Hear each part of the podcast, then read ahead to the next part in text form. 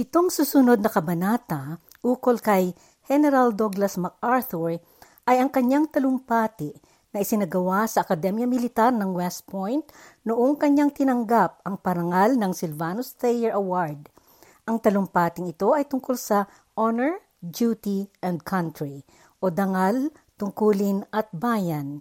Ibabasa natin ito sa Tagalog sa pagsasalin ng inyong lingkod mula sa Ingles. West Point, ika-12 ng Mayo, 1962, 1962. General Westmoreland, General Groves, mga kagalang-galang na mga panauhin, kagalang-galang na kasapi sa lipunan. Kaninang umalis ako sa hotel ngayong umaga, nagtanong sa akin ang isang naninilbihan sa hotel. Saan po ang punta niyo, General?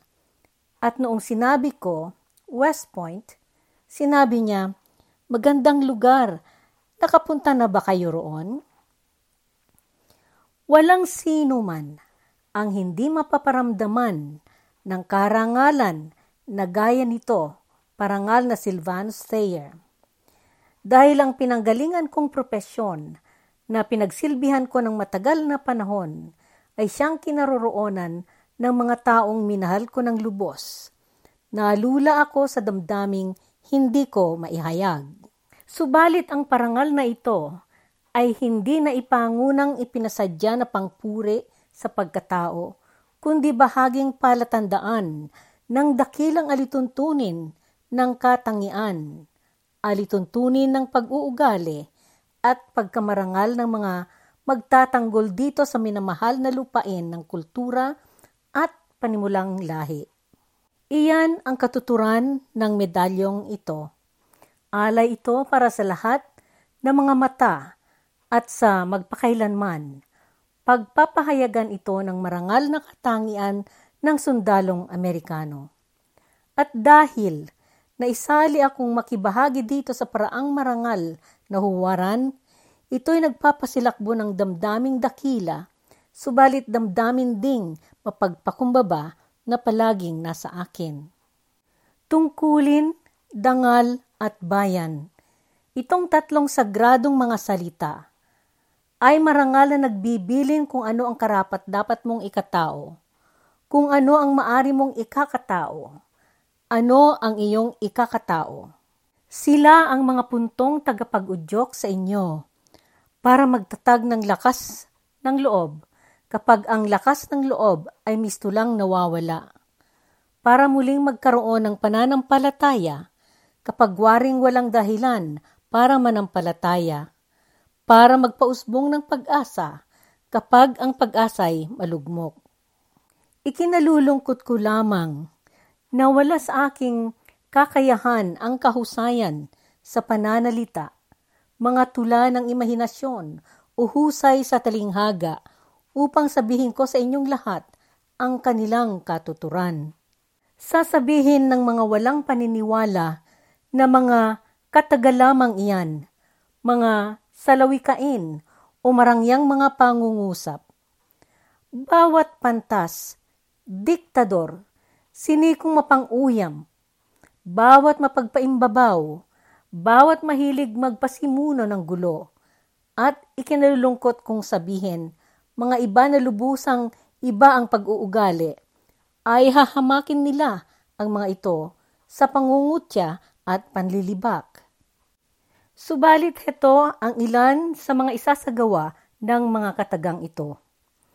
Patutubuin nila ang iyong pangunahing katangian. Huhulmahin kayo sa inyong mga tungkuling gagampanan sa hinaharap bilang tagapag-ingat ng depensa ng bayan. Palalakasin kayo hanggang sa alam ninyo kung kailan ang kahinaan ninyo at kung kayo ay may sapat na kagitingan upang harapin ang inyong mga sarili kapag kayo'y datnan ng pagkatakot.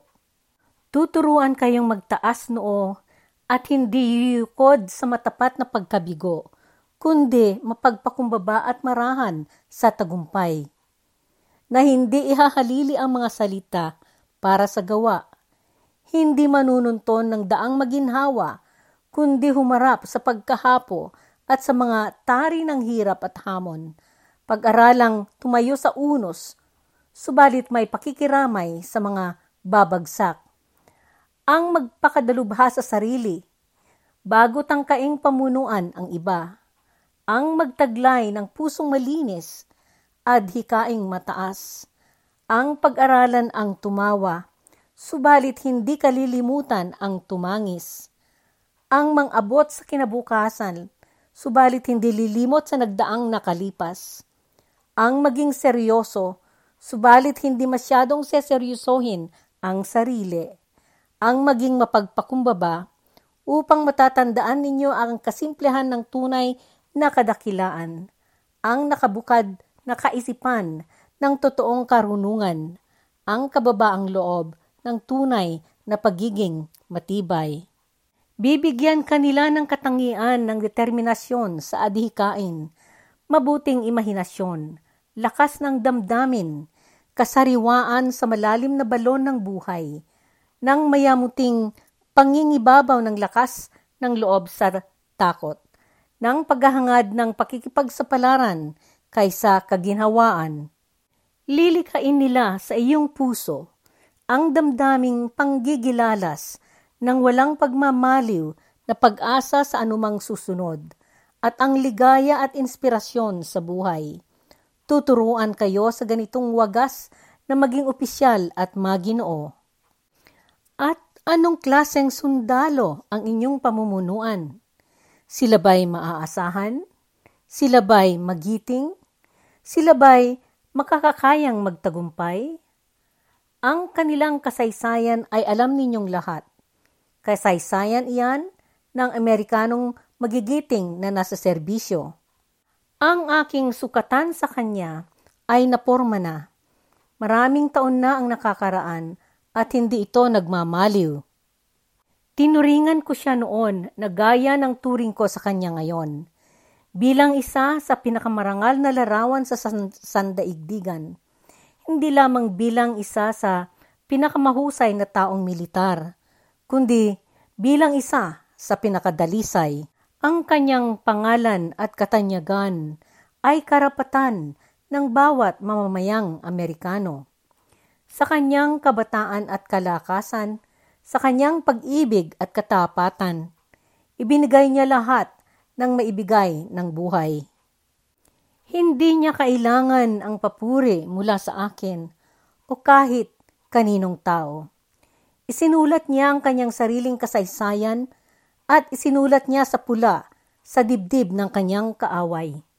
Subalit, kung isipin ko ang kanyang pagtitiis sa kasawiang palad, ang kanyang kagitingan sa ngitngit ng panganib, at ang kanyang kababaang loob sa pananagumpay, nalalapunos ako ng paghangang hindi ko maisalin sa salita. Kaanib siya sa kasaysayan bilang nagdulot ng isa sa mga pinakadakilang uliran ng matagumpay na pagkamakabayan. Kaanib siya sa salinlahi bilang tagaturo sa henerasyon sa hinaharap tungkol sa mga prinsipyo ng kalayaan at kasarinlan. Kaanib siya sa ngayon sa atin batay sa kanyang mga katangian at mga pagkakamit ng mga adhikain. Sa mga dalawampung kampanya, sa isang daang larangan ng digmaan, sa palibot ng libong mga apoy sa kampo, aking nasilayan, iyang matatag na lakas ng loob, iyang magiting na pagpapaubaya, at iyang hindi magagaping determinasyon na nag-ukit ng kanyang estatwa sa mga puso ng mga tao. Mula sa isang dulo ng daigdig, hanggang sa ibayo, kanyang nilimas ng malalim ang kalis ng kagitingan. Habang aking pinapakinggan iyang mga awitin, sa aking paggunita, aking nakikinikinita, iyong mga pasuray-suray na mga hanay ng mandirigma noong unang digmaang pansandaigdigan.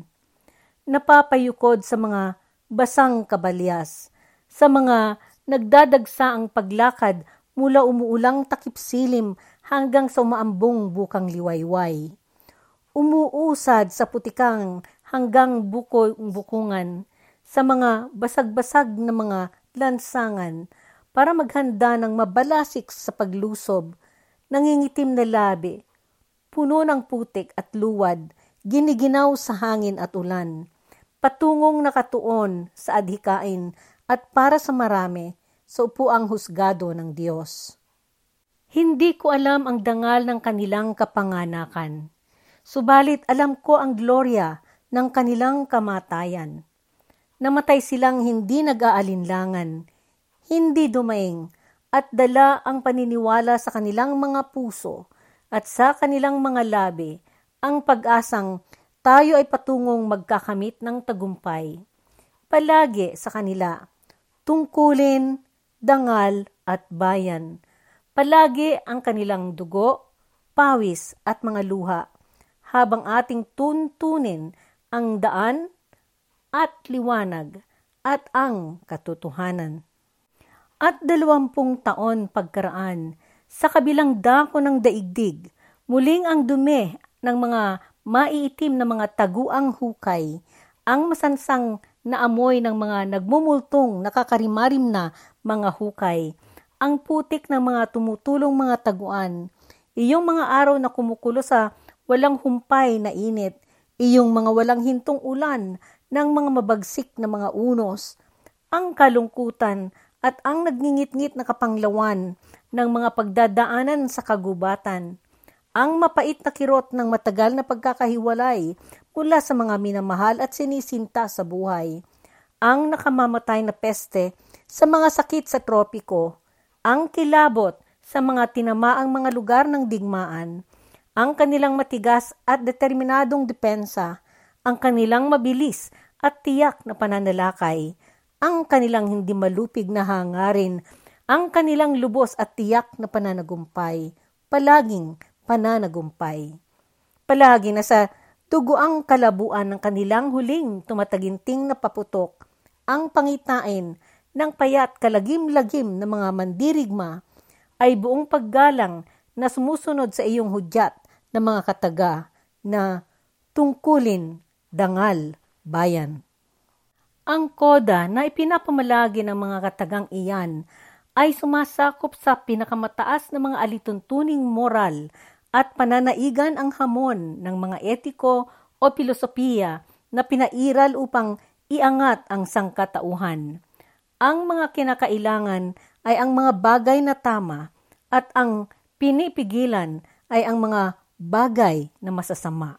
Ang sundalo higit sa lahat ng ibang tao, ay kinakailangang magsagawa ng pinakadakilang pagsasanay ng walang lubay, sakripisyo.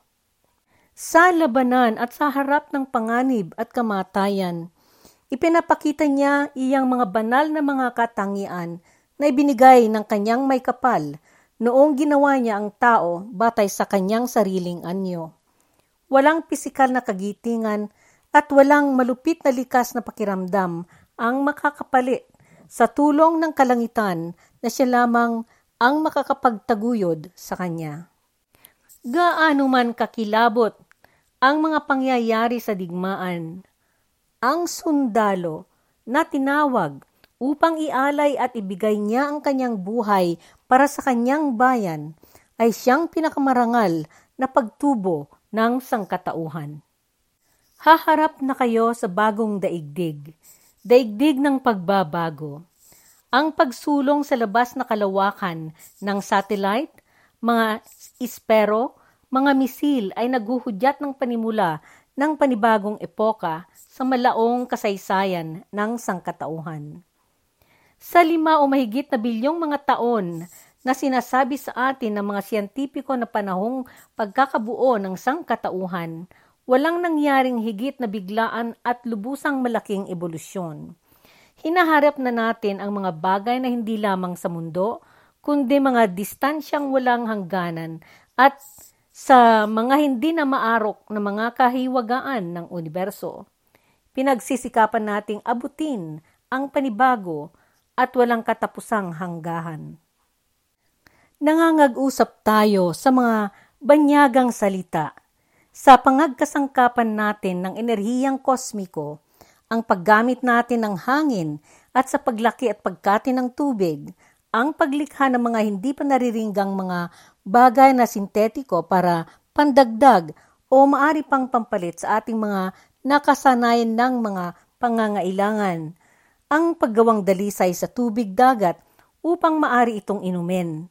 Ang pagmina sa mga kailaliman ng dagat para sa panibagong larangan ng yaman at pagkain, ang mga panghadlang sa mga sakit upang mapatagal ang buhay hanggang sa daang mga taon, ang pangasiwa sa panahon para sa mas pantay-pantay na pagpapamahagi ng init at lamig, ang ulan at araw, ang mga sasakyang pangkalawakan papunta sa buwan, ang sa pangunahing target sa digmaan, hindi na lamang hanggang sa armadong pwersa ng kalaban, sa halip ay sinasali na ang sibilyang populasyon, ang pangkatapusang alitan sa pagitan ng napag-isang sangkatauhan at ang mga mahiwagang mga puwersa ng ibang galaksiya ng planeta, ang tungkol sa mga pangarap at mga guni-guni upang maging lubos na kapanapanabik ang buhay. At sa gitna ng lahat ng samut-saring pagbabago at pagtubo ang inyong misyon ay mananatiling walang pagbabago, masigasig, hindi malalabag. Ito ay ang panalunan lahat ng digmaan. Lahat ng iba sa inyong profesional na gawain ay kinahinatnan lamang dito sa mahalagang dedikasyon. Lahat ng adihikaing pampubliko, lahat ng ibang mga proyektong pangmamamayan, lahat ng pangangailangan ng publiko, malaki man o maliit, ay manununto ng iba upang ang mga ito ay maipagpunyagi. Subalit kayo ang mga nasanay na lumaban.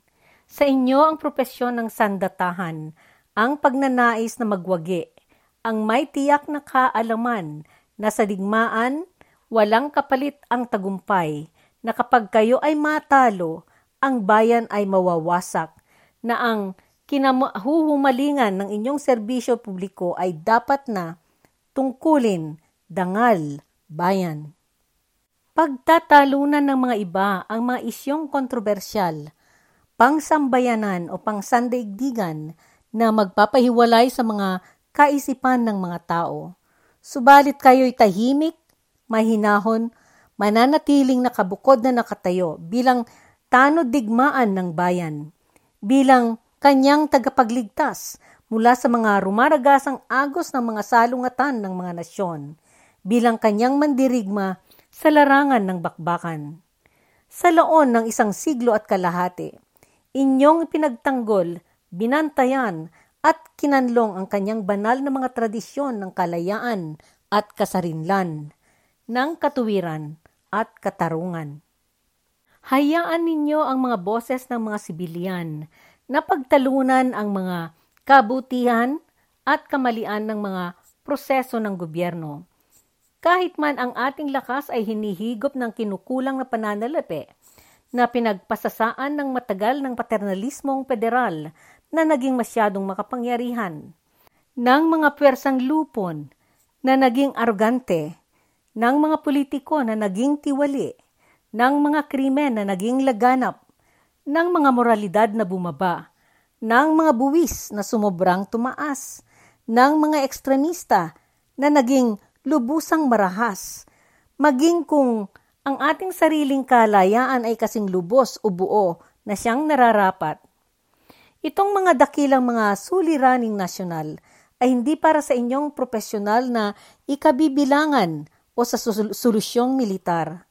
Ang iyong tuntuning gabay ay nakalantad na gaya ng sampung beses na tanglaw ng kadiliman. Tungkulin, dangal, bayan.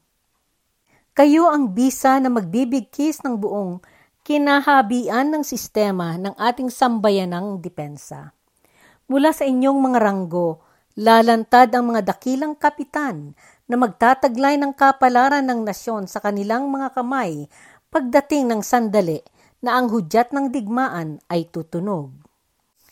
Ni minsan ay hindi tayo binigo ng mahabang kulay abo na linya. Kung sakali mang ito'y inyong ipangyari, milyong multo na nakasuot ng kulay olibong kasuotan, sa kulay kayumangging kaki, sa bughaw at kulay abo, ay babangon mula sa kanilang mga puting mga kurus na nagpapadagundong ng mga mahiwagang kataga, tungkulin, dangal, bayan. Ito'y hindi nangangahulugang pasimuno kayo ng digmaan. Bagkus, ang sundalo, higit sa lahat ng tao, ay nananalangin ng kapayapaan dahil siya ay kailangang magdusa at taglayin ang pinakamalalim na sugat at mga pilat ng digmaan. Subalit, palagi sa ating pandinig ay tumutunog ang mga salita ni Plato na siyang pinakamatalino sa lahat ng mga pilosopo. Ang mga patay lamang ang nakakita ng katapusan ng digmaan. Ang mga anino ay humahaba na para sa akin. Ang takip silim ay narito na ang aking mga araw na nagdaan ay naglaho na, himig at kulay. Naglaho na sila sa mga pangarap sa mga bagay na nagdaan. Ang alaala nila ay isang kamanghamanghang kagandahan, diniligan ng mga luha, sinuyo at inaruga ng mga ngiti ng kahapon. Makikinig ako ng walang kabuluhan, subalit sa mga tengang nauuhaw, sa mga nakakabighaning melodya ng paos ng trumpeta na tumutunog ng mga notang militar, ng mga malayong tambol na tumutugtog ng mahabang dagundong. Sa aking mga pangarap, muli kong naririnig ang mga lagapak ng mga sandata, ang pagkalog ng mga baril, ang kakatwa, malungkot na bulong ng larangan ng digmaan. Subalit sa takip silim ng aking gunita, palagi akong babalik sa West Point. Palagi na may alingaw-ngaw at muling aalingaw-ngaw, tungkulin, dangal, bayan. Ngayong araw ay tanda ng aking pinal na pagtawag ng pangalan ng kasama kayo. Subalit nais kong malaman ninyo na kapag aking tatawirin ang ilog ang aking huling buhay na kaisipan ay ang pangkat at ang pangkat at ang pangkat. Ako ay magpapaalam na sa inyo. At iyan ang kabuuan ng naisaling talumpati ni General Douglas MacArthur sa West Point.